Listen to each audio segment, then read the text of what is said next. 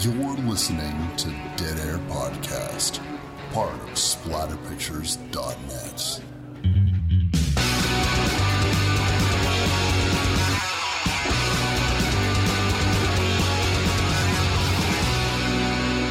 What's up, everybody? Wes, Dead Air Knife here with Always. Typical Lydia. Today's show, we're going to be doing the 1973 slash partial discussion of the 2010 remake classic head to head, The Crazies. I think that it makes a lot of sense for us to talk about both of them because what is there to say? We could we could talk up the original and talk down the remake and vice versa. You know, if we were only to do one of the films, and I think that they're stronger together. So, much like us on the show, stronger together. I think that the crazies talking about them both, it would be hard for me to not talk about the remake while talking about the original. And there's things in the remake that I need to bring up about the original that make it uh, a lesser movie. So, yeah, stronger together. That's our fucking tagline. You ain't just whistling Trixie. What a great name for a virus. I guess is this the T virus? Is this the the beginning of the T virus?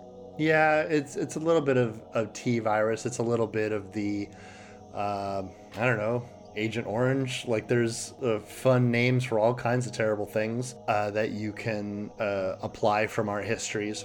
I uh, what's interesting is when the Crazies was released, this sort of um, hippy dippy, we don't trust the government because everyone's incompetent, truly incompetent, uh, was uh, still the flavor of the day. All the auteur directors were hitting this uh, pretty hard. And it's interesting how now, when The Crazies was remade, those sentiments became even more extreme. Watching these two films back to back, I was struck by how different they are in terms of what they're talking about, or rather, how they're talking about the same thing. Uh, I don't know if you you got a sense of that when you were watching both of them. Partially, I got um, a more of a sense of how it is portrayed when the army storms in and takes over your town. Just the way that it's portrayed, where we've seen that play out maybe more often in a modern era to a smaller scale and maybe not so much within North America. But we have visions of that, and you can translate things like the army coming in to help clear snow in Toronto to what you're going to use as a visual for that scenario in the remake, where earlier they were probably relying more on wartime scenarios and specifically Vietnam because these are Vietnam mm-hmm. veterans in the original that we're dealing with as the firefighters, Ratchet and Clank. And they well just Clank. but yes David and Clank rather. Yeah. Um so th- that is very fresh in their minds and it translates well at the time then and doesn't translate properly now because we have a very different sense of the way the government operates and our mistrust is placed in different areas. We're not as worried about them, or actually, I will correct myself. Up until two and a half years ago, we weren't so worried about the government swooping in and poisoning us, pois- poisoning us all, and uh, acting like it's a big conspiracy and keeping things under wraps. But then two and a half years ago happened, and there are people that are as worried about the conspiracy that the government is injecting us with mind control or experimental drugs, that worry actually persists right now. I saw you have a conversation with somebody on social media where the person you were speaking to seemed convinced that they were injecting people with the AIDS virus.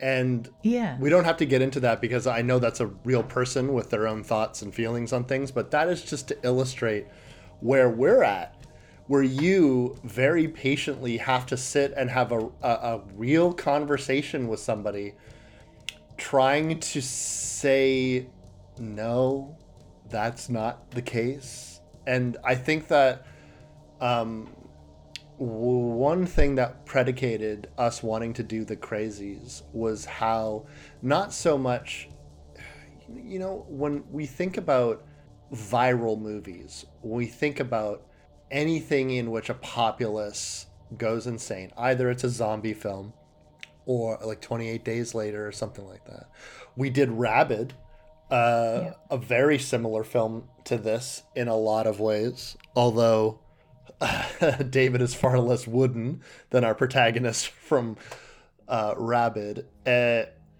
you, you you tend to think of these films as showing how ridiculous it would be for somebody to to things get out of control this way. How could things be this ridiculous? How could people be this delusional? And yet we see it and when we first talked about doing this film, it was on the heels of the Ottawa occupation, the the the trucker convoy that gripped Ottawa for a month. And it took us a little while to start recording again because of just life and and you know every time it was time to sit down and record you or I had something else that we needed to do and it seemed less relevant. It seemed as though I was going to have to get onto the show and say, Remember a funny little story happened a couple of months ago? You guys remember this? Seems so locked in our past. And yet,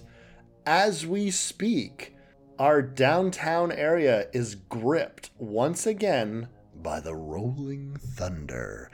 And, gang, rolling if you think that sounds stupid, it is. And if you think that people who are part of the trucker convoy are morons, well, guess what? Now they're morons on two wheels instead of four or 18. And like, I, the trucker convoy illustrated so much the divide. I usually have a live and let live policy, but the, the trucker convoy, perhaps selfishly because it was in my own neighborhood, so I was looking at all of this, seeing all of this, but I couldn't understand how people could support it. I couldn't understand why people couldn't see that this was ridiculous. And yet, and you had eloquently put it uh, back then, it's just people coming out of their sugar shacks, surrounded by their 20 closest idiot friends that all read the same bullshit online, and then they think the whole world's on their side. And I don't even know what they're protesting this time. What mandates? What are you talking about?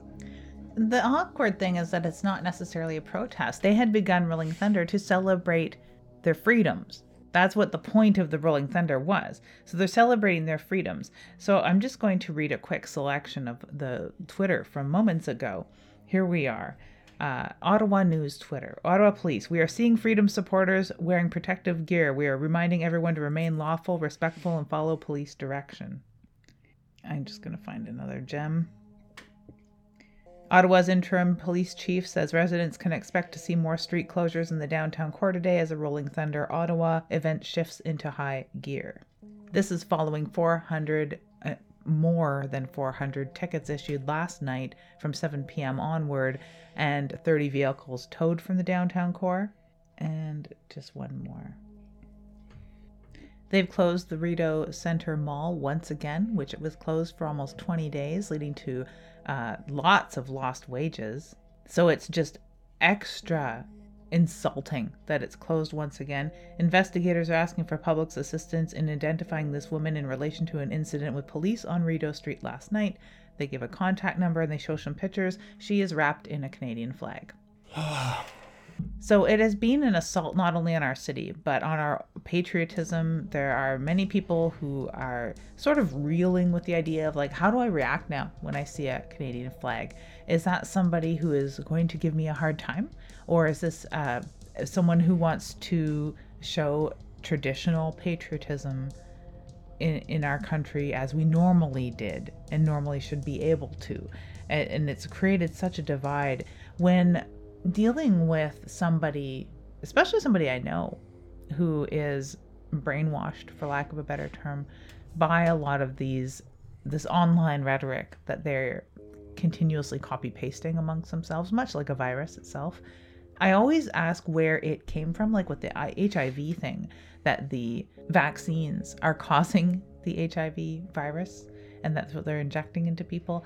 It uh, seemed to come from InfoWars, and at least oh. I knew where it came from. That it wasn't that this person believes this because they've come up with this whole cloth or that they know somebody who has contracted HIV.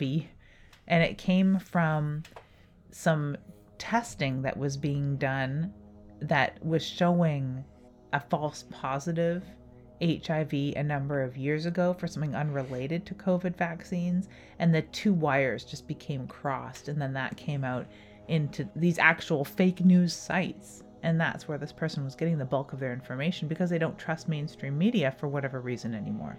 As somebody who has um, been very involved in journalism, I'm always curious, like, what your thoughts are. I did, uh, like, to a lesser extent, I've I've been involved in like broadcast journalism, and um, I can speak to as a person who reviews things.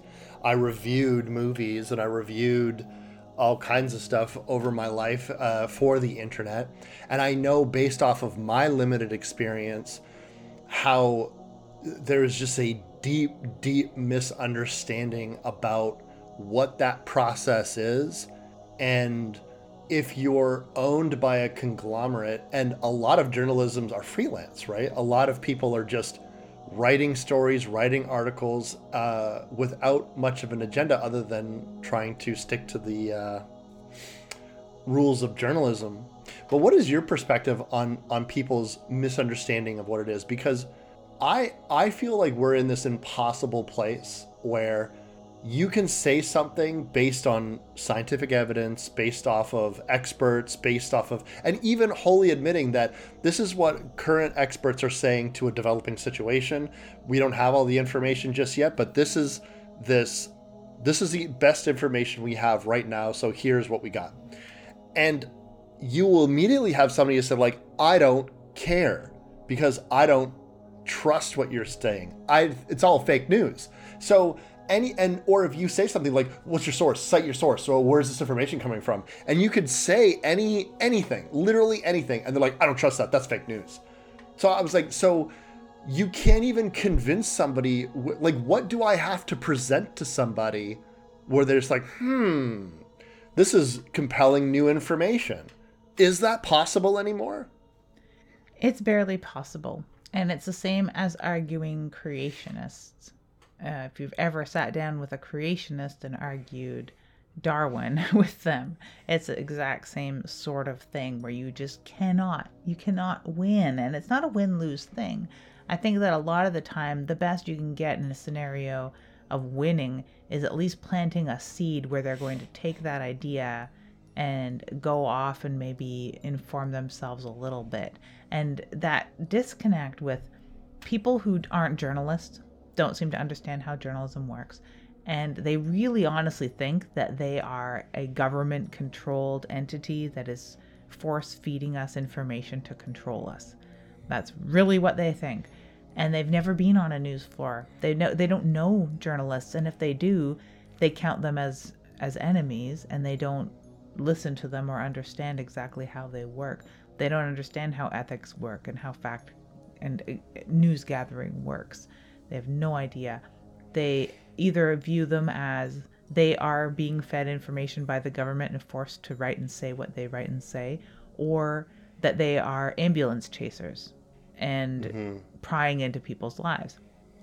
And those two looks together just this form this very distasteful view of what journalism is and and if that were true I would get that but even before starting journalism training I had really wished that there were credentials for journalists so that people couldn't just call themselves a journalist and that all of these larger mainstream media outlets need to hire card carrying journalists. It needs to be like of a degree equivalency. Not that you need a PhD in it, but you need to have gone through journalism school. That said, there's lots of room for citizen journalism. I mean, there's a lot of very important news that won't get told without it. But they can't be trusted with things other than breaking facts or eyewitness report. when it comes to analysis or presenting the nightly news and the updates of uh, aggregate sources, there needs to be some sort of control, especially so that people outside of the industry can understand how it works. When I'm presented with a conspiracy, um, I I always ask the person why. Why do you th- like? Okay, so let's say just using this person's example, they're injecting us with HIV. Why? There, it seems that the conspiracy is the end unto itself, and so you they want to make the conspiracy first and then walk it back to try to find all the reasons why this is definitely true. But when you say why, the only thing they can always say is to control us. To control us. I was like, how is giving us HIV controlling us? Because we all have to take um, HIV cocktails now? Is that what you've is that what it is? Like I'm reading tweets right now about people saying like look out for Antifa. Like Antifa? Like what the fuck are you talking about? Like that people don't even know what country we're in. And, and I was just like you know, it was like when the trucker convoy was going on, it's like like Trump 2024. Trump? You're not voting for Trump, you idiot. Like even if you are, like he's not the president of Canada, you dumb fuck. Goddamn troglodyte. Look at the people at the at this Rolling Thunder thing right now. They're dressed like a fucking character in an MMO, and you hit the randomizer costume creator, and and and then they just put a flag on. Like I saw some asshole in like a Hawaiian shirt and a flak jacket. Like what is this? Like what are you doing? what are you doing? What is what the like and why do you think I'm supposed to take you seriously? What do you think that you're accomplishing here? Trudeau is supposed to come out of parliament and like you're right guys. I quit. Like he's just gonna with a, a bindle out of Sussex. Like he's just gonna walk out. I was like, if you don't like the people in charge, vote them out, man. Like that still works. No, and only months previously we'd voted him back in. But these people don't vote because it's oh it's all rigged anyways. You know what works? Honking our horns in front of Parliament. That'll get them out of here. Fuck. Anyway, we're getting. I could honestly complain about this all day. What the crazies? If anyone has conspiracies, if anybody, and this is the chief number one reason why I do not believe in fucking conspiracies, because the population wants it both ways. You want these elaborate conspiracies with all these working parts and involving hundreds of people and millions of dollars and and it's as far reaching between nations but yet you want them to also be incredible bumblers who can't keep the conspiracy quiet who can't uh, like you think the, the the Illuminati is like this organization that runs everything, but yet they can't keep their mouth shut, so you know about it. Like, do you think that they're like they're injecting us with a virus, and there's not evidence, very obvious evidence that that is happening? Like, do you like what? You think there's lizard people inside the Earth, but you think the Earth is flat, and that's something that you could keep hidden. And the crazy shows us that there are things that the government tries to do, but they're all a bunch of bumblers because they're incompetent, because people are incompetent, and people at high levels of government and security are no less or more incompetent than somebody handling your groceries at a grocery store. You wonder why your bread is squished. It's not because the cashier hates you, it's because they're incompetent and they don't care. And why do you think that changes when you add six figures to someone's salary and put a gun in their hand? Why do you think that changes? It doesn't. It only becomes more pronounced. And that's why I like crazies, because it's the chaos, the absolute chaos. No one's in charge, everything falls apart, and it's just because they're all a bunch of incredible bumblers. Less so in the remake. The remake definitely shows that, like, spy satellite, eye in the sky, this has all happened before and it'll all happen again mentality. Whereas, I mean, the ones in the crazies are just caught completely flat footed.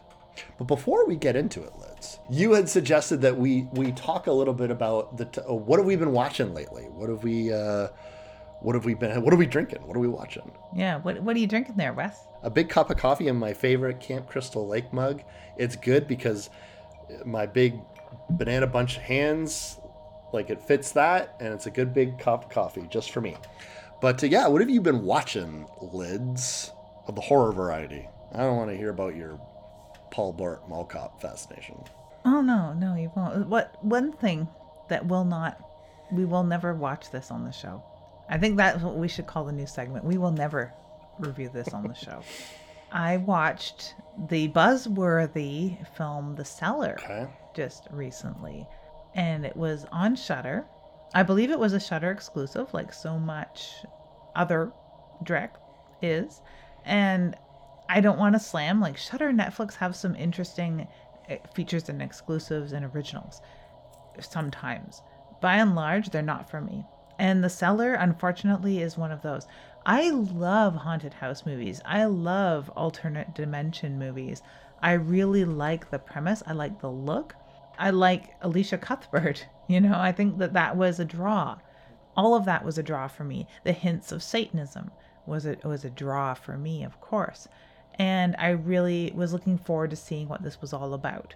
And I didn't look at any reviews and I think that I would have saw mixed reviews for the most part aside from the Ebert site which gives him 2 stars for this for this movie. I absolutely was so disappointed. It was a foolish, foolish movie. The acting was very wooden by cardboard cutouts. The story itself dragged on way too long, and it's got it's full of every trope. If you want some library scenes, it's full of them in an actual library. If you want a gramophone that unlocks the entire mystery, you got you got that. You want creepy basements and a creepy old house? That's what it's all about. You want a frantic mother racing around town trying to figure out where her daughter is? You got that too.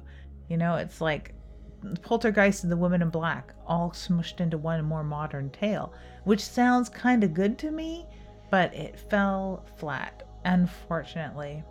So I was pretty disappointed by the cellar and but that was the most recent thing I've watched. I've watched lots of really cool stuff lately because we went to PA and did a little trek. I've actually picked up a movie for you, Wes. I've got popcorn on Blu-ray. So yeah, we have watched a lot of really good movies lately, but this one stuck out because I watched it just last night, and it's one we will never ever do on the show. Can't say that I've watched something that we'll never do on the show.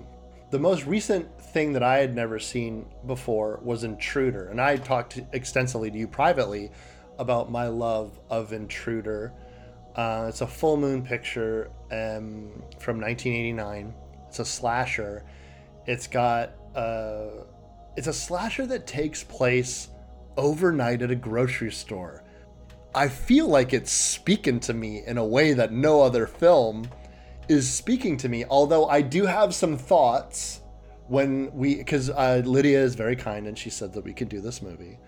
Um, I have some thoughts about their uh, operation system as a person who has been working overnights at a grocery store for a decade. You know, I got some opinions on on how they do things at uh, at this particular grocery store. Uh, but uh, I loved it. I absolutely was charmed by it in a way that I have not been charmed by a movie in a very long time. Um, fans of the show know that I'm a huge uh, fan of slashers. I love that um, subgenre of horror, particularly from the 1980s. You know, cliche. What do you want? I'm, I'm not here to fucking break new ground. I'm just a horror fan, guys. Um, the uh, it, was just it was just wonderful. Now things that I've seen more recently, it's just old cla Like I watched The Last Drive-In yesterday, so I watched Night of the Living Dead before bed. Obviously, great movie, and I I rewatched for the first time in a very long time Killer Clowns from Outer Space. I hadn't seen that in a very long time. Uh, since I think if you go to splatterpictures.net, I'm pretty sure there is a written review for Killer Clowns. Uh, I'm not entirely sure. I know I, when I bought the DVD, I said to myself, "Oh, I'll do a review for this." So here's hoping I actually did. And uh, rewatching that movie, um, and the reason why I did was, uh, I've just noticed over the last five years or so, so much Killer Clowns merch, Funko Pops and T-shirts and glasses, and I, it, it it just it's so weird to me the things that people latch onto years later. Like I know that it's a cult classic movie and people like it, but doesn't it seem kind of out of nowhere that it's become this popular with like merch? You couldn't buy a Killer Clowns from Outer Space merch when that movie came out. You know what I'm saying?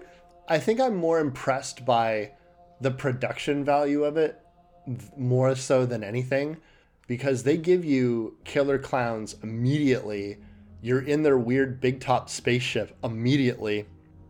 And even though you can tell that it was done on the cheap, it's still between the fact that it's using actual film stock, between the fact that it's using real sets and real special effects and shit, the movie looks so good. And I couldn't help but think about if this movie was made now and they did Killer Clowns from Outer Space, it would be like that VelociPastor movie, or it would be a Sharknado or Lavalantula or anything like that. It would it would look like they made it for 15 bucks.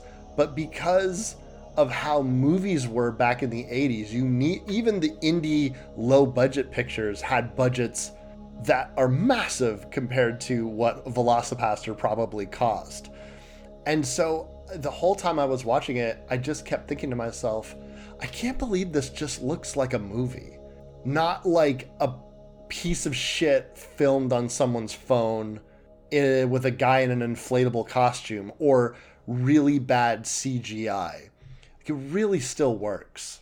Anyway, that's my original thoughts on Killer Clown.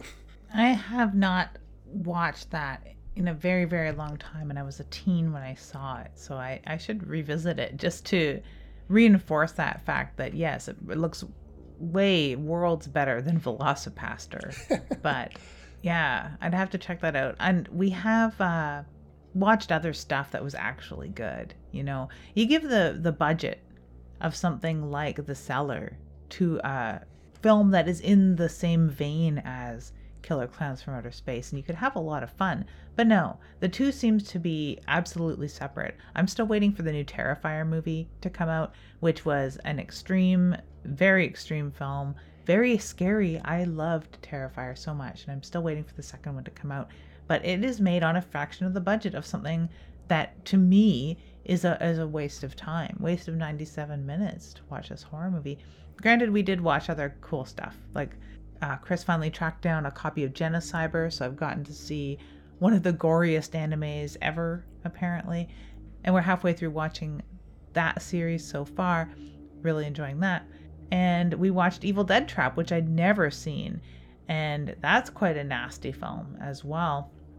And fun, but the budget, of course, is nothing like some of these bigger name exclusives that are being put out that don't hold a candle to Killer Clowns from Outer Space or even Intruder. Yeah, I I honestly there's been some Shudder originals and I'm and I'm trying to, I know I watched Caveat, I did not care for it. I watched something else, not The Wind. I watched something else that was taking place on like the 18 somethings uh and I was very excited to watch it.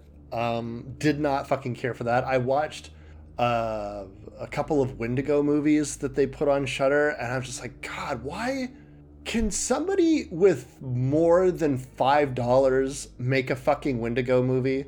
Can somebody like actually do this where it doesn't just look like a bunch of idiots in like trash bags with like CGI glowing eyes? Like I'm just it's driving me nuts. Like same thing with like Bigfoot. There, like, there's two different like Bigfoot movies that are going on on Shudder right now, and both of them are fucking unwatchable. Like, fucking unwatchable.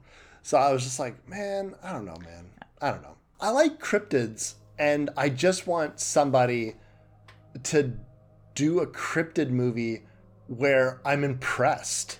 There was uh I'm doing some research right now, Bigfoot wise, and there was some sort of Bigfoot movie that was apparently very good. And when Chris can't remember the title of it, so we've been sort of like side eyeing a whole bunch of Bigfoot movies to see if that might be the one. And it seems to be so far. We can't, pin down what it was, but uh, he has like almost a litmus test for werewolf movies, where if he sees what the werewolf looks like and it doesn't pass the the litmus test, it, he doesn't bother watching it, even though he loves werewolf movies. Uh, a Wendigo movie could be somewhat ruined. Have you seen Antlers? It's a great Wendigo movie, and I'm maybe spoiling it a little to say it's. a Uh, I have not watched Antlers. That's on Shudder as well, isn't it? It's very good. It is very good. Uh, it is a little bit of a slow burn, but it certainly is not men with CGIs in trash bags. I just, uh, I, you know what? I'll give Antlers a, sh- a fair shake. I know uh, Cass really likes Wendigo, uh, Wendigo stuff. So, yeah, I'm what you know what I'm looking for. I'm looking for Until Dawn. That's I'm looking for something a cool story like that. Looks good, gory. They always, I, I feel like there's this weird trend with Wendigo movies to make the actual Wendigo some sort of like mystic god in the background, and then they just have like a bunch of like chubby little ghouls scampering around. And I, maybe I just I don't know. It's not cool to me. It's like they confused the Wendigo with the Gitchy Manitou entirely. I don't, um, I don't know. Like I, I think it comes down to budgetary concerns, and and I, I, I just feel if if just you had 15 minutes more of discipline in your script writing, and and said, okay, how are we gonna fucking do this in a compelling way? They have the they have the bones, they have the spinal column of of a fascinating idea and very unique creature and they they're blowing it over it over and over again because they they come out with I want to do a Wendigo movie and bang out a script that doesn't make any fucking sense and it's just anyway. So yeah that's all that that I've been uh, complaining about with Shudder but then Shudder does release some cool stuff like Intruder. I never would have seen it. I'd seen the poster around but never would have seen it if not for Shudder so you know worth my six bucks that month I watched it back in the Ottawa horror days, but uh, speaking of men in trash bags and low budgets, I think they only spent about two hundred thousand dollars making the Crazies, the original one. I don't know what they spent on the remake, but I think it's kind of suffers from that. Is that they had this really good idea handed to them and a huge budget, and sort of dropped the ball in some ways with that particular. Did film. you watch the Crazies as a youth or a little bit older or did you see the remake first? Which was it? when the remake was coming out, I was very taken by the one sheet because it mistakenly, to me, had a hillbilly horror mm-hmm. vibe because it has this huge bloody bloody pitchfork and the trailer too. I like the idea of someone stalking through that dark room full of gurneys of people who are seemingly obviously infected with something and he's killing them one by one. That was part of the teaser trailer that i really enjoyed. So i'm like pitchforks pitchfork death. That's very me. So i thought well i'll watch the original. And I watched it and I was very confused, as you could imagine, because I'm like, how is this farmland pitchfork farmer walking around killing people related in any way to this government conspiracy of the Trixie virus? Like, how? How are these related? So I did watch it when I was older. Uh, about 2010 is when I watched it. I ha- might have seen it way back in the day. My parents watched a lot of these sorts of films and it might have been on in the background because years and years and years before there was a Megadeth poster that had men in white suits with giant vats of radioactive waste and I, they might have had flamethrowers and all sorts of stuff. It sounds like a Megadeth poster. Or Yeah, and it was one of the cooler Megadeth posters, and it struck me at that time that it had been from a movie I'd seen. That it reminded me of a movie I'd seen. Outside of the Men in White in E.T., the only other movie that really comes to mind with rabble rabble men in white suits controlling the populace is The Crazies. I had uh, encountered this film later in life too. Like this was when I was going back and watching more flicks just because um, this seems important. I, I, I was very interested in watching films that were either from very uh, influential directors and trying to watch as much of their work as I possibly could. Um, or or things that if not from a particular auteur director in horror then at least films that at some point really represented um, what the the genre like the, what was considered the best of the genre or at least uh, good examples in the genre. Because i never wanted to be caught flat-footed in a horror conversation. I was very self-conscious about what i knew and what i didn't know. I've gotten better at that as i've gotten older but um, I was terrible at it in my uh, early to mid 20s, where I, I just wanted to like watch all these movies so no one can say that I hadn't seen them, if that makes sense. And so I watched it then, and it kind of came and went. Like I, I, I liked it, but I just liked Romero's zombie films so much more. And I remember I had seen Rabid beforehand and I remember really liking Rabid. It was so funny. It was like when I grew up, um, and I started liking Rabid less because you pointed out to me how ridiculous the main character is, and I was like, oh fuck, you're right. You're absolutely right. We did it for the show, and I was like, Jesus Christ, I had no idea. But uh, yeah, so that's when I encountered this film. And I remember reading a book called Dark Directions by Kendall Phillips, and he breaks down a lot of Romero's pictures about what they mean, how they represent him as a creative uh, force, and so I've I've read very in-depth breakdowns of this film. I don't agree with everything that Philip says about the film because I I know that the, the point of the book is to like hyper analyze it, but honestly, watching the film now uh, if I could do what I think this film is about, anyways, Lydia, is the crazies is what happens when a bunch of lunatics are running the asylum. It's all it is. Romero often comes off as anti authority. He's very distraught. Like, having just watched Night of the Living Dead, uh, you know, obviously that's a very anti-authoritative movie. More so than I, I know that people like to hang a lot of r- racism connotations in it, j- just because of the fact that you know, spoilers, Ben dies at the end. But um, to me, the the bigger picture about that film was always the fact that everyone listening to the TV was doing the wrong thing. You weren't supposed to just blindly listen to authorities. It seemed more of a criticism of that, if at all anything. At the end of the day, I kind of feel like it's probably mostly a movie about zombies eating people. That seems to be what they're doing. But, you know, years add interpretation onto it. This seems to be about the ineptitude of the government. How there's all these systems in place, but they're slowed down by incompetence and bureaucracy.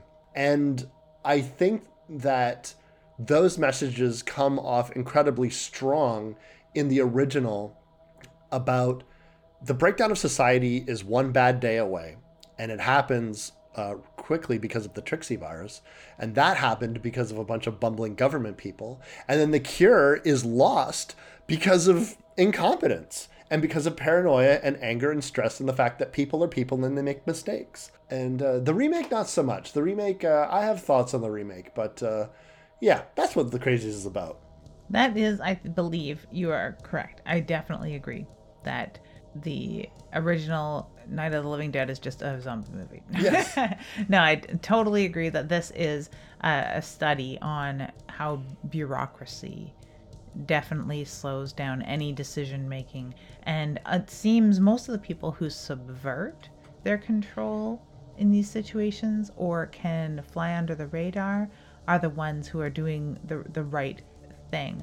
But then there's always that civic minded federal employee part of my brain that is like just follow orders just just follow orders why why do you got to be like this why do you got to try and bust out of this place or that place In the remake, it becomes a little more apparent why you shouldn't, because you're going to end up in basically a Nuremberg style pit of dead people. Yeah. The first one has a lot more intensity to the government control where it is something worth being scared of. And I'm not as scared of the government control and the army rolling in, as oddly as they do in the remake, as I am with the first one because it is a lightning fast response and we get to follow more closely and i think that this is the bigger virtue of the of the original is that we do follow the government official more closely. We're with him as a main mm-hmm. character, mm-hmm. where he's just not this Borg style army that swoops in and sweeps the area slowly, corralling individuals. Where they come in in men in white and rabble, rabble, rabble. We don't need to understand. We're just gonna slap gas masks on everybody and test people for this virus with UV lights, which was like probably very unsettling at the time because I mean, we I can buy a UV light flashlight and use it to detect cat pee, but at the time that wasn't something as readily available, so it's kind of high tech, cutting edge technology that they're dragging in quite suddenly, taking over doctors' offices, taking over the school, and and quite forcibly taking over people who seem to be even extra crazy because there's a lot more intensity to the craziness in the original film. And I, I, like that both of them they do follow the same sort of trajectory. We do have some mirrored scenes, whereas in the beginning of the Crazies, we start out with a quite harrowing scene at the farmhouse. Now, if that was the whole movie, I would enjoy it just as much. Did you find that there was a tonal shift that was that maybe displaced you. I find it a sleepy movie after that scene for quite some time. It gets too sleepy for me. Do you find that the pace works for you? I think that I tend to agree with you about the pacing. There are some pacing issues. I think that where the original fails is clearly budgetary reasons. You can't show a lot of destruction or, or towns going up or people getting killed because that's expensive. But what's less expensive is having a bunch of people arguing in rooms in suits. Uh, that's less expensive to do stuff like that. So it kind of contributes more to that indie vibe. And the fact that they're bouncing between several characters at once, there's characters that we are with that will never interact with the characters that are in charge because we know from the government officials that we're spending a lot of time with, we have all the exposition that we need. When it comes to our quote unquote human characters, our regular Joes who are running around, we're more treated to their personal struggle about what it's like for them on that side. In the midst of this chaos, uh, uh, these things do interact. You are dealing with diverging plots that never really converge they start off. I mean, um, the woman uh, is it Judy? Is her name?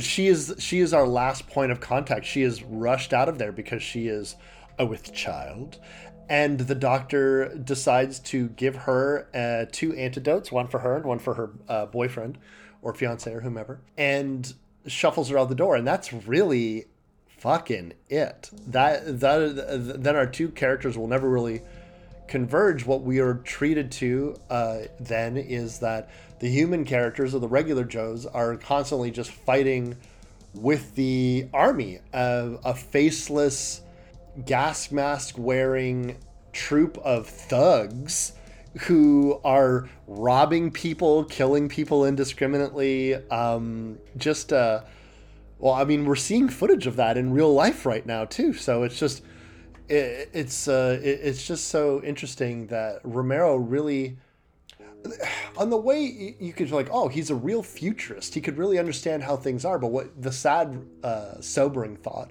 is this is just what it was. This is what it was in vietnam. This is what it was when this film was being made. And this is this is just the reality. This is the reality of the government as romero saw it not too different. The remake is a lot different in the sense that it strips away any characterization of any government agency. The best that you might have is a you have some kind of field marshal or something like that that gets a couple of lines of dialogue. Everybody just gets a couple of lines of dialogue. There's a soldier, and you realize, see, the soldiers aren't so bad. There's one uh, good one who's going to find his humanity, and I suppose that's supposed to be enough for them. Um, but I, I, I find it very in modern times, we need our villains to be more villainous. We need things to be more black and white and cut and dry.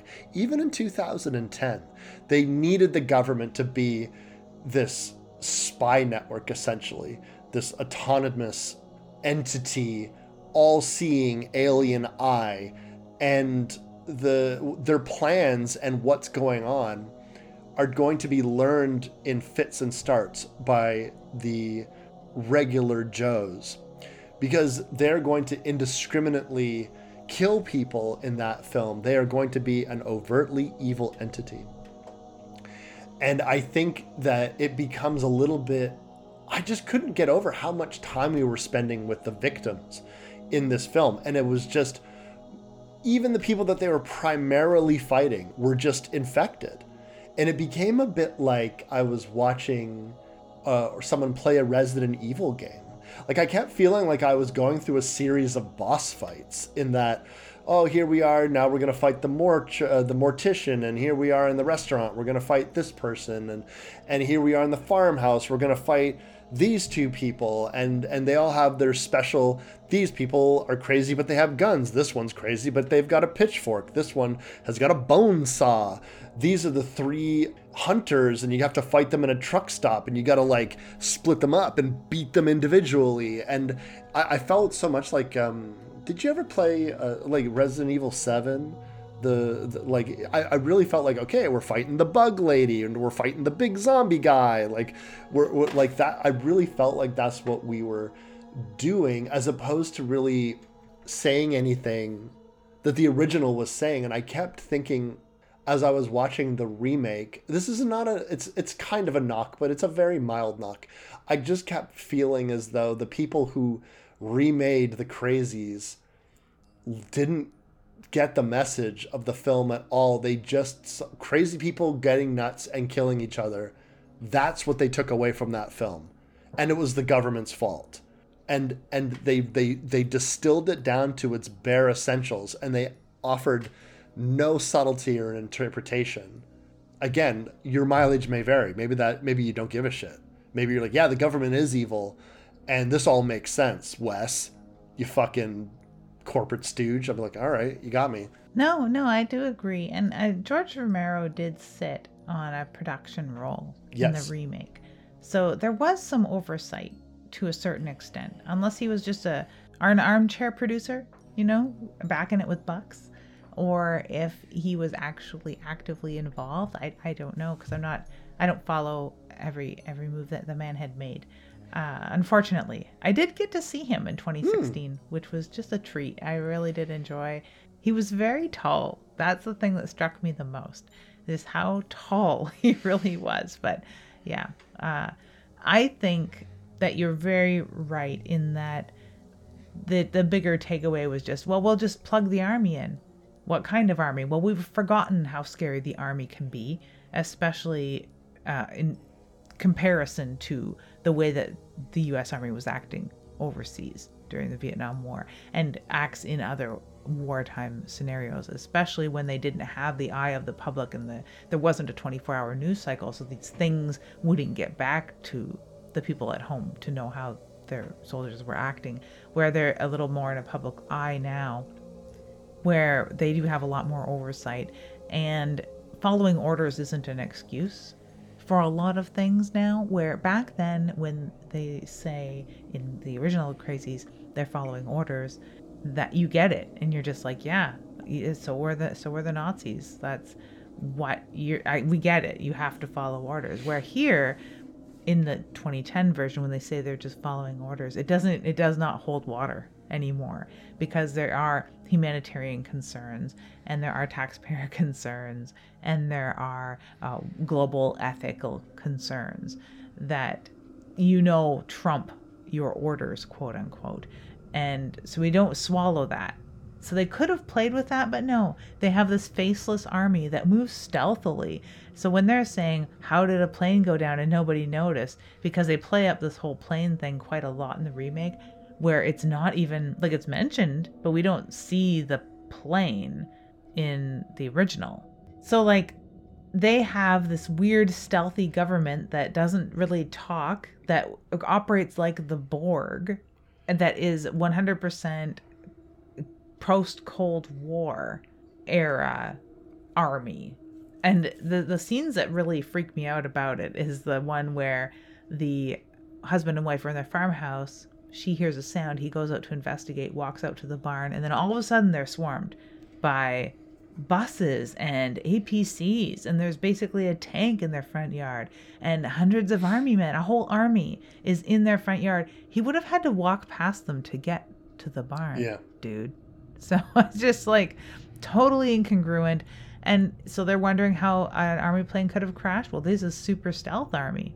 That's why. They're probably holograms for crying out loud. The- so in their facelessness, they're not scary anymore.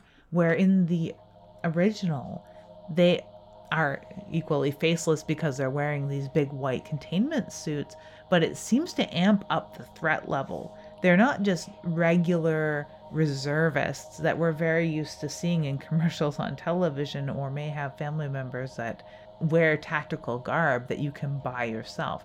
This was something all very alien to us in 1973.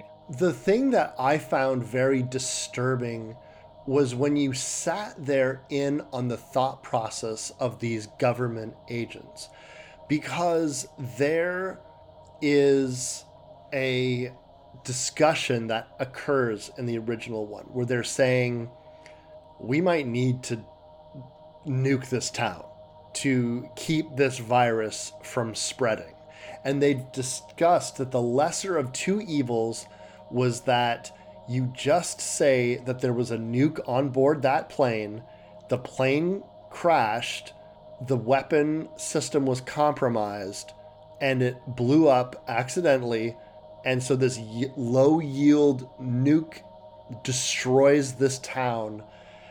And the thought process is essentially that's going to make us look really bad, but not as bad as this experimental bioweapon that we let get out that could now spread to the entire US population. So they'll just they'll take the oopsie whoopsie low yield nuke went off, killed an entire town over the bigger threat. And to me, it's a very chilling conversation. Whereas I suppose the fear of the government in the 2010 version, it's supposed to be how anonymous and how you don't know anything. And again, it it's this big brother mentality where everything is so locked down and controlled and you're just a stupid slave living out your life man and you'll never understand man the spiraling of uh, the spy satellites man watching your every move man selling you tube socks and paper towels man. I didn't want that. Um, you know all i wanted is a pepsi. The that sort of fucking mentality but who owns pepsi? Like that is that is what um, they're going for. And I don't know, like it works, and it certainly works for the era in which the film came out. But I just like the subtle discussion more when it wasn't just this guy is your enemy because they work for the government. What if this person isn't your enemy? They want to do right by you, but they're but it's the government, the faceless system itself that is working against the people who work within that system that is against you. That is very compelling and in a lot way more hopeless. Whereas the government agency in the remake just seems like we're evil. Yeah. Like we just fucking hate you. And we're going to take you all to a gas station and shoot you. We're going to tell you that we're going to take you out of here and we're just going to shoot you. I think it's that lack of understanding again that going back to our previous conversation about journalism and how people don't seem to understand how journalism works.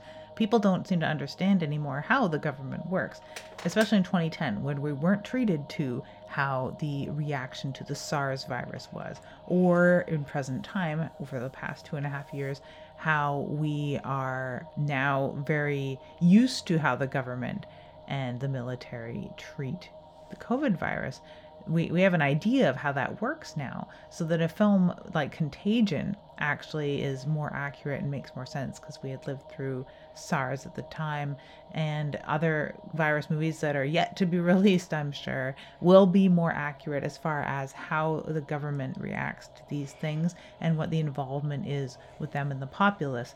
Where in 1973 we had a much better idea how the government worked because there were more involvement, there was more rallies, there were more better communication, even though it was a slower communication, there was a more targeted understanding. People were taught in schools how the government works, where in 2010 we're losing quite a bit of that, and there isn't really an understanding of how these decisions get made.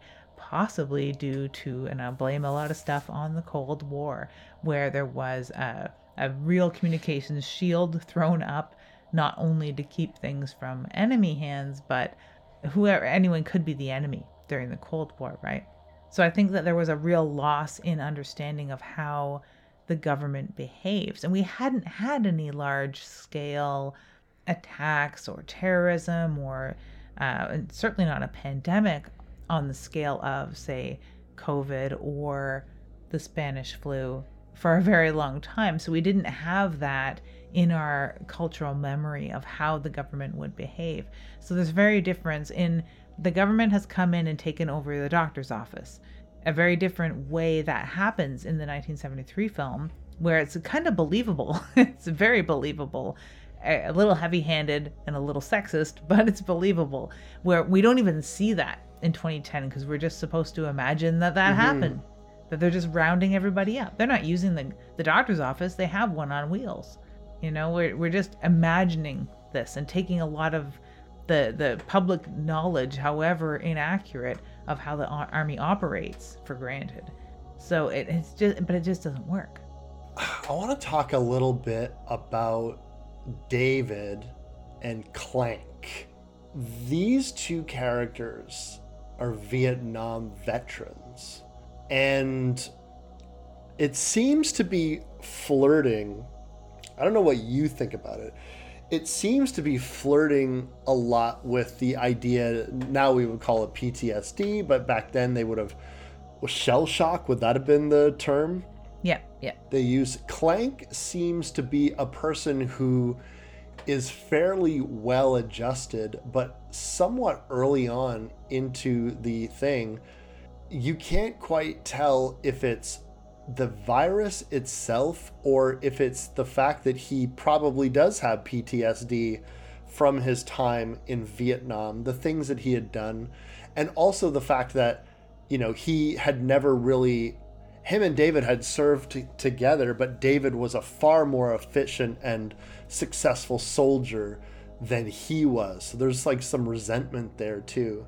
But it seemed to be like Romero was talking a lot about what would have been known as shell shock at the time. Do you get that sense, or do you think that it's really just supposed to be Clank becoming sick from the virus? No, I definitely do. And even though post traumatic stress isn't necessarily something mentioned in the remake, there is that sort of uh, power distance between uh, chief and deputy. And in this case, they they are firefighters very very different world but still has a rank of hierarchy and even just socially there is a hierarchical difference between david and clank where uh, clank is single and a womanizer and a little bit of a sleaze yeah if you ask me uh, and david is uh, going to be married probably and is going to be a father yeah. soon and has his shit together so to speak mm-hmm. so there there is just a social hierarchy there that Clank would be grappling with,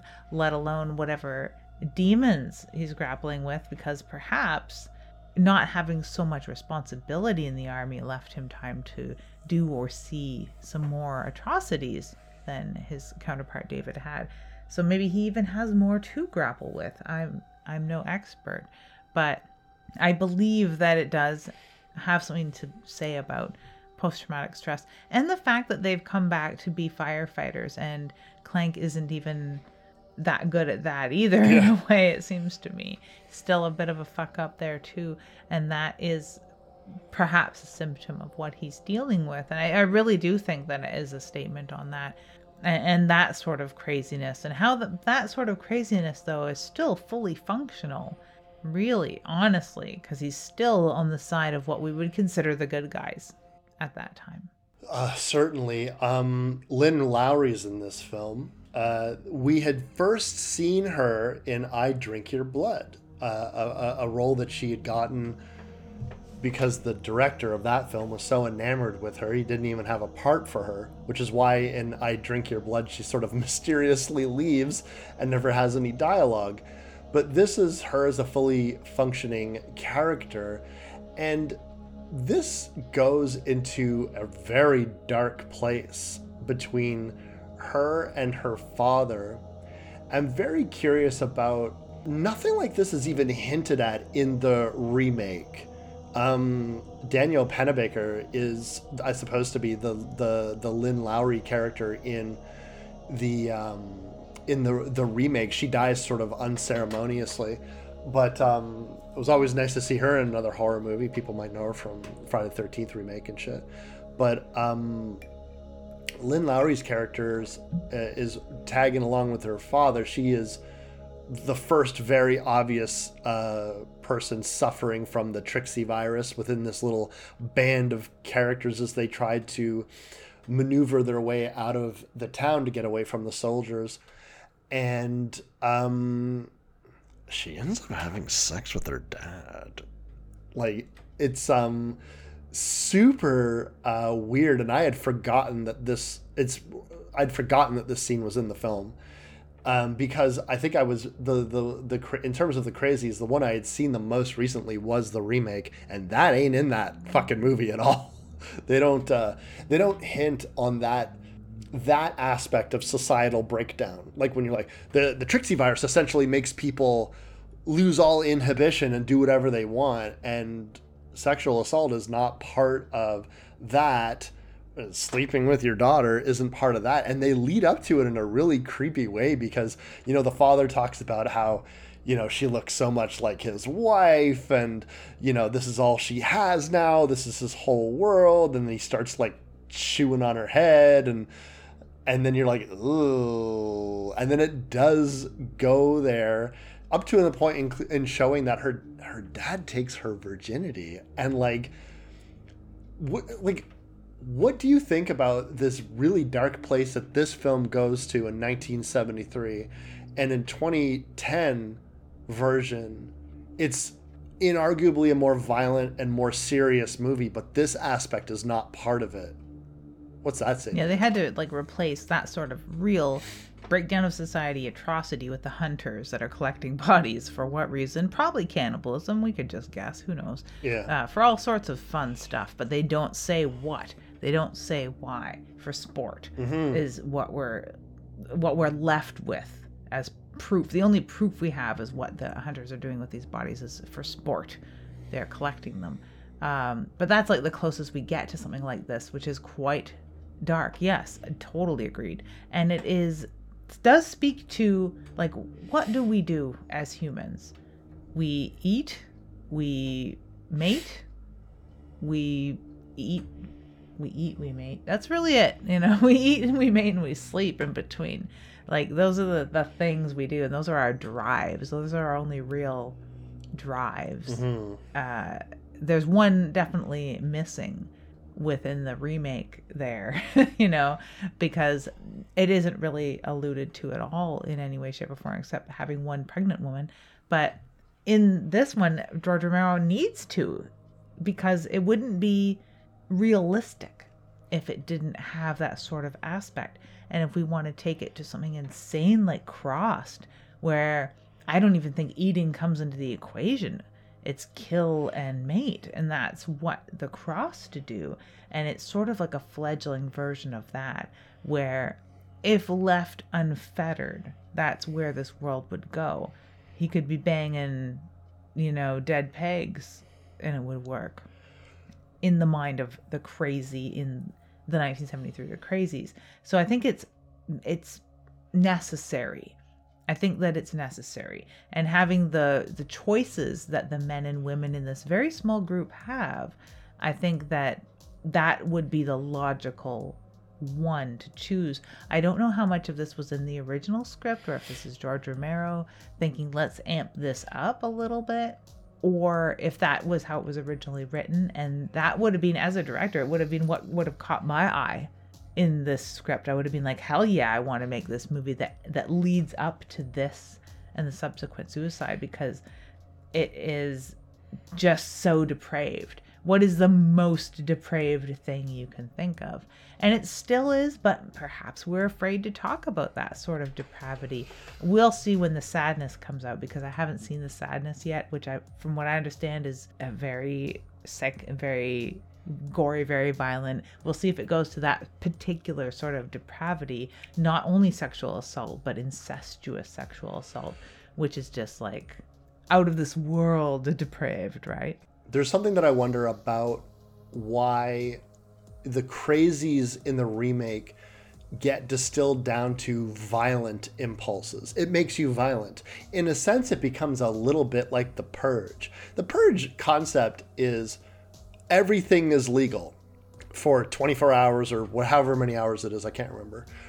And but yet the only crime you ever see anyone committing, there's lots of crimes murder isn't the only crime that exists. And yet the Purge movies never go there. They never go to other forms of violence against people. And I'm not saying, and and you know, if anybody listening is like, well, come, what, what's the matter, Wes? You fucking want to see that?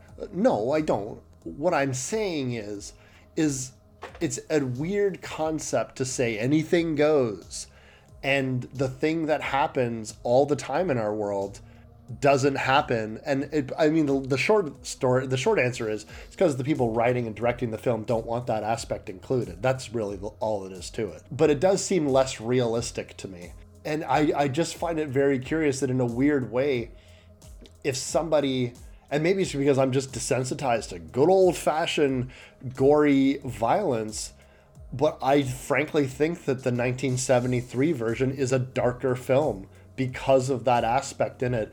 It's a darker, more serious, even though there's goofy ass scenes with like people sweeping fields and and the the Trixie virus in the original seems to more make you drunk. It seems to be a complete lack of uh, inhibition as opposed to I'm violent now. Now, if you're not inhibited by anything, if something were to piss you off or you felt like you needed to kill for survival, you would have no problem doing that. But the Trixie virus in the remake seems explicitly to just hit that. It's like a rage virus. That's really all it becomes.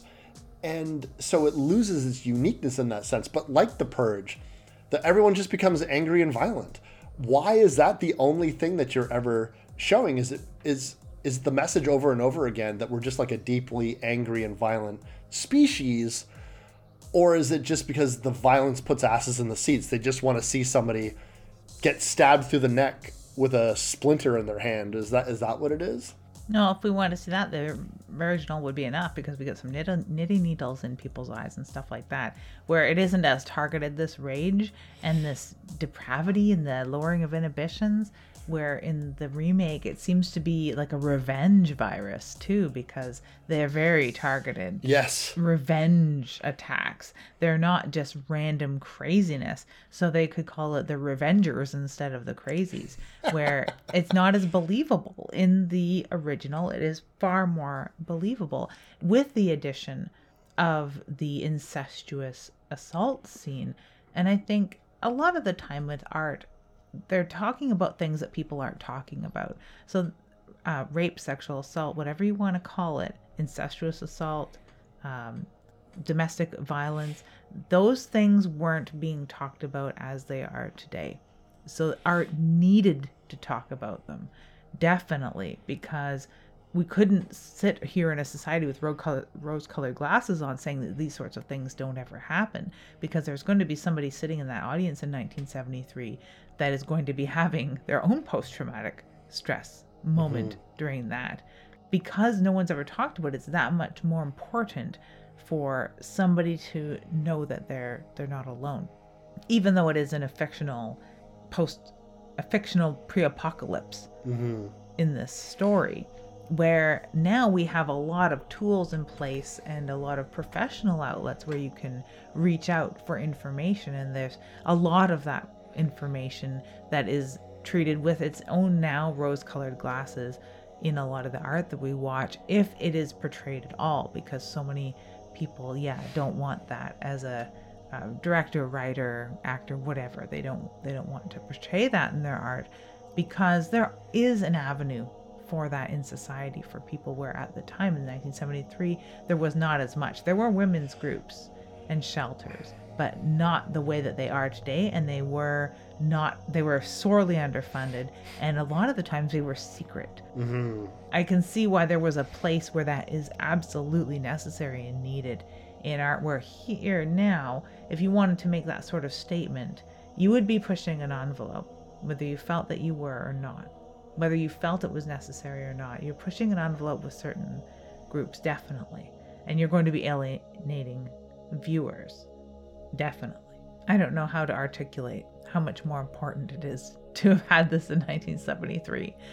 And I feel that the remake is lacking in intensity in many ways, and perhaps this is one because a bunch of hunters collecting bodies is just isn't as shocking on the same level. It really isn't, and I think that that speaks volumes to the fact that we are extremely desensitized to lots of forms of violence, but uh, sexual violence, no.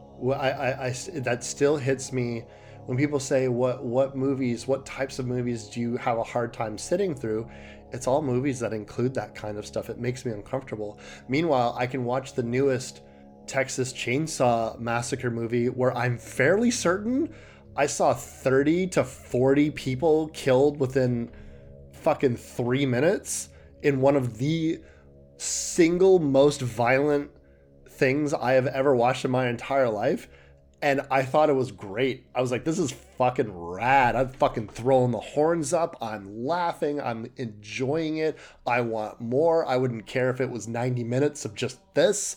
Like, just keep the fucking blood and gore and guts coming. But, like, you know, somebody does something like that, uh, an assault in a movie like that, I, I'm like, okay, well, I'm glad that's over with. Let's get back to the to the movie. It's it's you know, uh, it, it could be hard to sit through for me, and and for some people, no, and for some people, that's a that's a deal breaker. Like that that means click, the movie is off, mm-hmm. and and that's fair. They're like, why? Like you don't need to subject yourself to that if you don't want to. I just found it interesting that it was removed because re- when we watched the Hills Have Eyes remake, the assault aspect is you could leave that open to interpretation with Craven's original. You're like, I don't know, like there's no real indication that that's what happened. You're just supposed to like assume that's what happened, I suppose. And a lot of people do, but in the remake it's very explicit. That is absolutely what happens. But very much like the Hills Have Eyes remake, it's distilled down into like you don't need to worry about who these hill people are. Who cares? They're crazy mutants, man, and they're violent, man, and like that's all you really need to know. And so we don't spend any time with those characters in the remake. That's very. I sorry, I just that's just blowing my mind. I just thought about that. It was like in the same way that the remake of the Crazies, like just says they're the bad guys. Don't worry about it. Um, they're like that with the Hills Have Eyes remake too. It's like they're the bad guys. Don't worry about it. You don't need to know who Jupiter is. He's just the dirty guy in the trench coat. Don't worry about it. Interesting. We're also seeing a shift when it comes to talking about true crime to more victim focused true crime, where oh learning about the victim, unfortunately, isn't going to teach me anything to stay alive. It's a great sentimentality, and it's important to know about the victims, and it's important to study victimology, but it doesn't help us understand the root causes of craziness and insanity and murder and these deplorable human beings that stalk us as prey. Uh, when we focus on the killers, then we do learn things. There definitely is a sea change in our focus, and especially as consumers of this as entertainment, what it is that people want to focus on and what they find uh, is is glorifying or exploitative when it comes to the killer or the perpetrator. So I think that that might have been what is being reflected even 10 years ago in filmmaking perhaps. Like we want to focus on the victims here entirely because that's where our story is that's where our humanity is. And from a storytelling perspective sure. I'm that those sorts of stories don't speak to me. I want to know about the dark side i want to know about the killer i want to know i want to learn from their actions Yeah. as the enemy right because Mm-hmm. studying the the survivor, the victim, the the group that I identify with doesn't help me. It doesn't serve any purpose for me, unfortunately. And it could be a, a case of the director himself because he was a younger director. He had uh, only a couple movies under his belt and nothing uh, as, as depraved as like The Hills Have Eyes. Um, that's a whole different director coming at it from more of a French extreme sensibility. So they're definitely going to include something that is that they can uh, exploit in that it is a conversation on these things that people don't talk about often enough and the severity of that sort of violence against men and women specifically that they wanted to explore. It depends on what you want to explore. And I can see a younger filmmaker in North America not wanting to explore that. Uh, yeah, I could see that too. I, I just, I, I I suppose I miss, I miss the more of the counterculture thought process in younger directors and writers where they wanted to go there. I want to make you uncomfortable. I'm going to give you something uncomfortable and make you look at it and make you think about it because this society of like, don't look at it, don't think about it doesn't work for me. And and uh, you know, I, I mean, when it comes to like victimology and stuff, like some of the true crime podcasts that I listen to, I have to stop because I'm like, listen, I can't. I know that this person had a smile that could light up the room, and they would give you the shirt off their back, and and the the same ten things they say about every poor victim uh, of murder. But I'm just like, this isn't helpful. This isn't useful information. If your message to me is it could happen to anybody, even nice people get murdered, that's not helpful. Come on like, like No, it's not. And I've watched recently the John Wayne Gacy tapes that is now airing on Netflix, and I, I really think they should take their focus away from trying to make creepy, uh, Blumhausian horror movies and uh, pour more into true crime because they do get a really good balance. Whoever I forget the name of the uh, director um, that is doing a lot of those, but they get it right because there is a balance between focus on the victim and the murder and they're not they're not glorifying as crimes for the sake of shock and horror type value. Mm-hmm. They're systematically noting what they did. They're not leaving things out. And they're they're portraying the killer as depraved as they really are.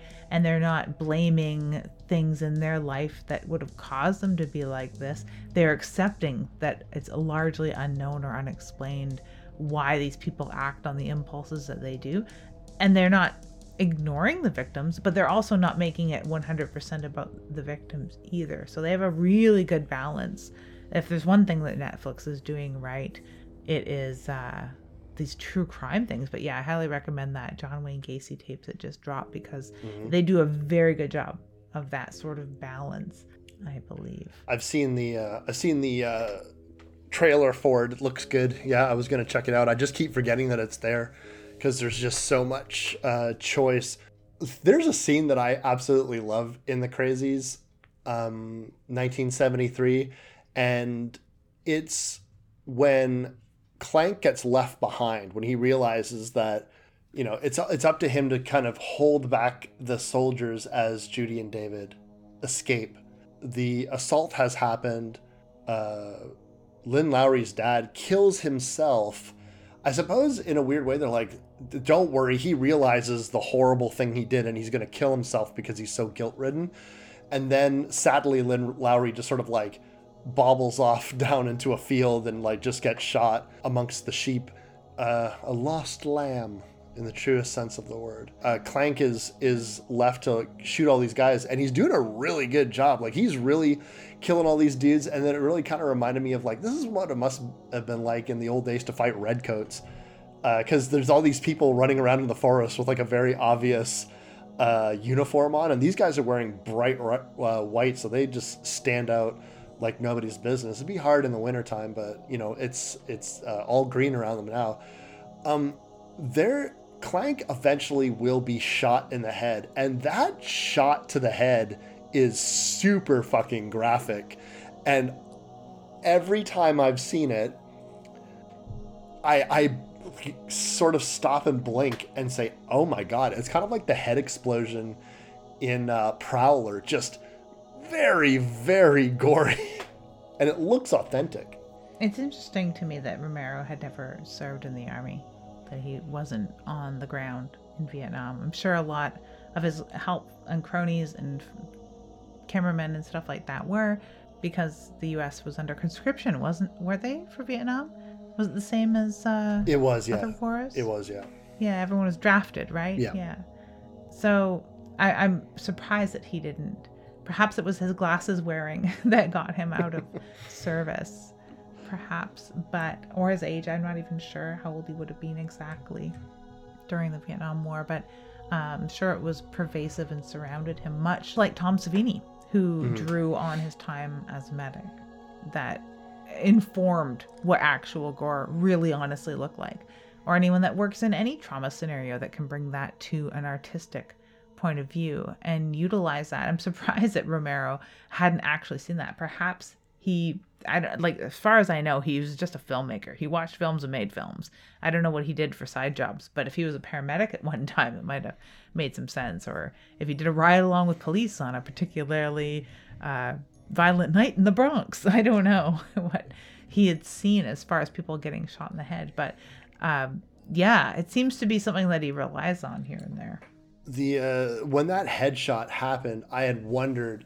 I was like, did Savini fucking work on this? Because it looked like something that he would have done. Uh, he didn't, I don't think, work on the Crazies. But um, I don't think so because I think the first time Romero worked with Savini was uh, 78 nonetheless, this whole thing was shot in and around Pennsylvania as well. So, again, Romero early in his career, um, doing uh, doing what he can to uh, just sort of film as uh, cheaply and quickly as humanly possible. Uh, it definitely looked a lot better. Like he clearly had a lot more money to work with when making the crazies as opposed to you know Night of the Living Dead or even certain other films like did you ever end up did watching his lost film um, the amusement park or or whatever like that? Not yet. Very artsy very um, low budget. Um, if you don't like amusement parks like i don't really like amusement parks it's very uncomfortable. The whole time i'm watching this movie and it's very short it's less than an hour long i just kept thinking i was like man i really just want to go home. This movie is making me just want to go home even though i'm sitting in my home um, but it's interesting because it's very Romero uh, has this philosophy. I feel like in his films, where if you're trying to make a point, don't make it subtly, make it very obvious that this is what you're talking about. Now, in Night of the Living Dead, they were just making a, a zombie film or ghouls or, ripping off. Um, I Am Legend, or uh, you know, that's what they were interested in doing. And then later on, they tacked on, you know, we were talking about racism a little bit as opposed to just, you know, the right guy for the job got hired. When the crazies is a very obvious statement that Romero is trying to make. And when he wants soldiers to look look like dirtbags, he is going to make them look cartoonishly like dirtbags, divvying up wallets and jewelry and they're going to watch them laughing and cackling as they indiscriminately shoot people and they're going to when he wants people to act like you're crazy, he's going to get people just floating around and being as as ridiculous. And there's there's no other way to say it than I don't think Romero in his entire career ever gave the direction act naturally. I don't think because there's a weird, elevated, cartoonish way that all the dialogue is delivered in every Romero film, kill scenes, action sequences, whatever, it becomes satire, and it's very obviously satire. And I'm not saying that that's not enjoyable. So anyone who's like a huge Romero fan, like you know, please, you know, you can correct me if I'm wrong, but that's just my take on watching, you know, quite a few of his films at this point. There's very few Romero films that I've not seen at this point. That's just always my take. And in some of the the more larger chaotic scenes when it was just showing soldiers interacting with people uh, and shooting them and hurting them and especially in the school, I, I just kept thinking, it's like, if you didn't tell me that this was a Romero picture, I definitely would ask. I was like, did Romero do this? Because it seems like it. The, there's a scientist that they get from who is working at a school the entire time and he's very much angry at the bureaucracy he's very much angry that he was asked to come there all of his research all of his equipment all of it like his lab is back at this base and they've made him with almost no warning, no food, no nothing. Like, you got to pack your shit. We're leaving now. And the soldiers are very like, we'll have everything you need there. And then, of course, they don't. And he's protesting it and he's dealing with like MP officers. And um, I, I love those sequences because he's so boorish and angry and just has such a big presence and a big voice and that big beard and and he's so distasteful of this system that he's locked himself into. Uh, it's a great character, and um, Romero seems to give him the most bitter, sweet, or like or like ironic situation in which he finds a cure for the Trixie virus, or at the very least, a breakthrough in the what's going to crack this whole thing wide open, and because he's not wearing his badge, because he's not wearing anything, soldiers at this school that you think should know him, but they don't know him from Adam, just think he's one of the crazies. And they and they're trying to shuffle him into this school and he ends up going down a flight of stairs. It's hilarious and sad. It is hilarious and it's so frustrating. And I think it mirrors even better. And that's like seeing that understanding of how government agencies work and how there are people that want to do different or right things or new things or have actually solved problems that are shuffled along with the herd because they don't have the right outfit or the amount, appropriate amount of colored bars on their sleeve or are just in the wrong place at the wrong time. And it is so very frustrating and quite realistic and amps up the point that you'd made about these people are just bumbling. They don't have decision making skills. Yes, they're following orders, but they're orders made by bumbling fools that are executed by bumbling fools. And it just really elevates that. And again, it's absent in the remake. That's this angle of what's going on behind the scenes and if they're even worried about curing people like i don't know because i don't like pay attention to every single conflict across the globe for the last 200 years but have they ever just been like well better nuke it you know oh that town ran out of carrots in the supermarket better nuke it is is let's just nuke it really a viable decision that is made like we get to see the decision making process here uh, of let's just nuke it so we as the audience know that something like that may be coming. Uh, does this doctor, though, he's still pouring his heart and soul into something that is uh, eventually trampled underfoot. So frustrating. Very frustrating. Then you have David, who is likely the only person in that entire town who is actually immune to this Trixie virus. Um, something that Judy postulates that he might be immune. She starts feeling the effects, and it's very sad. He leaves her in like a little uh, brick fort while she's sort of babbling to herself and and he kind of realizes that she can't keep her mouth shut she's going to get discovered and stuff like that because she's just not self-aware eventually when he's even captured he's brought to that school and he's just like i guess his whole disdain for the whole thing he's like nah fuck you i'm not to help you because my fiance is dead, my uh, and my unborn child is now dead, my friend is dead, everyone we were traveling with is dead. Your incompetence has doomed us all. And by the end of the film, they're just overrun by crazies. And it's not even overrun in the sense that, and they're all killing them. They're just waving over them. Like they're just bumping into them, and everyone's just like they've completely lost control of the situation, except for the fact that they have successfully contained the town. But oops, now that they've successfully locked down this town, there is another town not far away that is now starting to exhibit symptoms of the crazies. And then, you know, the one guy who is running this whole show basically like has to strip down nude is helicoptered out of there and he's off to do the same thing presumably in the same town and the cycle repeats anew in the remake you have the two survivors after the town is nuked which I'm just like, was it important to nuke the town? It looked like they killed most everybody, anyways, but they nuke the entire town, they get away, and then they're walking towards the city, and then it just shows the spy satellite saying population this amount, which I guess the implication is like, I guess time to destroy an entire city because we're the evil government and who cares? This is just the end of the movie and we're never going to touch base with this. It seems so hopeless in the original 1973 Crazies because it's out of control. Whereas the remake never will make it seem like the government is not in control. It always makes it seem like this is part of the plan. For some reason, this is part of the plan.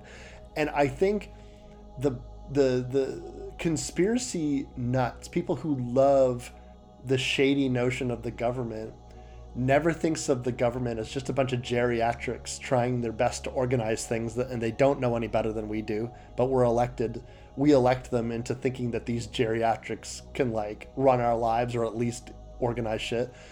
When it's chaos which is to me the real meaning of the crazies they believe in like this hyper competent all knowing all controlling all consuming government that knows everything and everything's part of the plan. And to me it seems like it's more comforting. Because if there's a plan then well, as long as i'm part of the plan in a in a positive way or in, at least in a neutral way what do i care but in the 1973 version it just it, it's out of their control they've the, the, the implication that the next town over is now exhibiting symptoms of the crazies and we know that it takes a couple of days for symptoms to start manifesting in people.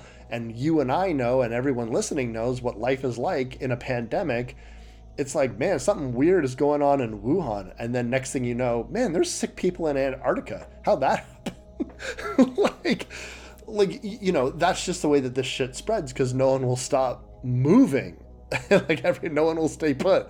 Um, so uh, like to me, it just seems so much more hopeless in the 1973. But yet the movie seems less serious. Does that make sense? More serious and less serious at the same time. I think it's because the um, people are are survivors, I suppose we'll call them. Uh, don't take it too seriously in a way. They seem to just be on a road trip. Mm-hmm. Like, yes, serious things are happening and people are, are dying around them, but they're not you know, they're not out of breath, they're not starved, they're not dehydrated, they're not, um, you know, they could be on a road trip going anywhere, yeah. really. They just, it doesn't strike us with that sort of terror that we are struck with in the remake, where that's one thing they're good at. The intensity is lower and the seriousness is seems to be lower and our fear of the other in the government is lower, but they do nail the fact that the survivors are taking it very seriously. Oh yeah. And the roadblocks that they that they encounter are life and death roadblocks mm-hmm. where a lot of the times in the remake it's just like oh can't go this way let's go this way mm-hmm. the government very much is like i've said 50 times already the government is very much the enemy in the remake and they make no bones about that and there is very little good on either side, save for like one example. Uh, and everyone is is uh, uh, the crazies are so violent and so dangerous that you do have to be very grim and very dark and and and whereas in the original there's this there's almost like a, a silliness to it because not necessarily every one of the crazies is violent. Not every one of the crazies is dangerous. In fact, the most dangerous things in the original crazies um, are the soldiers. The soldiers are the ones that are the most dangerous. Um, the crazies themselves can be dangerous, can commit murders, do burn houses and stuff like that, but not all the time because they have entire school gymnasium full of people who are infected by the crazies held together by maybe 10, 15 guards, and they're just sort of babbling away in a gym. It reminded me a little bit of Reanimator, what his uh, defects look like, or is it the second Reanimator? Just bumbling around, mindless. Yeah, I feel that these two movies are stronger together. I really do, because there are some shortcomings in the original, maybe due to age, budget, whatever, Romeroisms that exist within the film, cartoonish acting, up against cardboard cutout acting, which doesn't quite cut it in the 2010 and the lack of intensity, the lack of a real villain, or you know, lack of understanding of how the government is working and what frustration they're feeling on both sides. Uh, it is a frustrating and hopeless movie in the remake, and I enjoy that very much as a feel bad film. It works. Where the feel bad end of the uh, remake just strikes me as a sequel fodder. It doesn't really have that same sort of impact because we didn't have uh, that pervasive hopelessness and frustration throughout the whole film. Yeah. It's like we could, it kind of just, the entire message of Romero's film says we could do great things and accomplish great things if we could only get out of the way of the system we created that inhibits us from doing that at every turn. People inherently want to be good and they want to do the right thing, but to be part of s- uh, a government entity, you are not allowed to do that. Or at the very least, you have to look out for your own interests first. Interesting, very interesting. But I do like them together because, like, like always, when I'm looking at remakes, particularly fairly old ones, like 1973 is a long time ago at this point. Um, it's interesting to see what writers and directors will do in 1973 and then how people will try to adapt it so you know younger people of the moment in this case 20, 2010 will respond to and you know everything that was going on in that remake is coming from a genuine place of the audience we hope the audience likes and responds to this and from what i can understand from what i ever hear about the remake of the crazies people love it so you know Yeah, it was it was well liked and well received, I believe, when it came out. If I recall, I was only disappointed that it wasn't a hillbilly horror Yeah. of people burning down uh, farmhouses over and over again, and people stalking around the town, stabbing people in the guts with pitchforks. Like, that's really what I thought the movie was when I first saw the trailer. Um, not that I was I was disappointed in that the movie I had built in my head didn't exist, but I, I'm not disappointed by the crazies, and I would love to see a third remake because we have a lot more of a cultural memory now. Directors and artists have a lot more to play with. The scenes that we're seeing right now from downtown Ottawa this afternoon of police in protective gear uh, trying to do their best to corral the masses and not have to arrest too many fucking people, all the while still allowing this not protest to go on, this freedom rally by allocating specific streets and times and amounts of motorcyclists that can uh, tour and celebrate their freedoms as they want to. So there's a real balance between what the police or government want and can do, or what the people need or demand of them. So there is a much better balance now, and we've also seen. Uh, uh, heightened bumbling and we've seen people stepping down because that's one thing i don't see in either of these films is any of these army officials being like you know what i'm not going to take this anymore I, i'm out of here because of the bumbling or the secrecy or the fact that they're going to nuke entire towns to contain an accident that it was their fault so yeah we don't see that sort of people stepping down where we did here with our police chief stepping down the last time there was a rally. I guess it's a good thing that we don't have a police chief right now because he might step down. conservatives lost their leader uh, last time around, and we, we lost our police chief, and who knows what we'll lose this time. But I can tell you what I'm losing is my fucking patience with anyone who's talking about freedom of any kind to me has become a suitcase term to mean I'm a big, big racist and I'm a big, big dum dum. And so I just say freedom and free speech until, and because those are things, and then I say I'm doing this for children. Like, it's like things that people used to say about, like, about that are supposed to be good things for the kids, free speech, freedom, my freedoms, your freedoms for one and all secretly means, you know, I'm, I'm a big, big old racist and I don't like people of color and I don't like gay people still. And like, we're still having this conversation and, and it's sad. I was like, like, how did this, how did like this all happen? How did this all happen, Lydia? I don't know.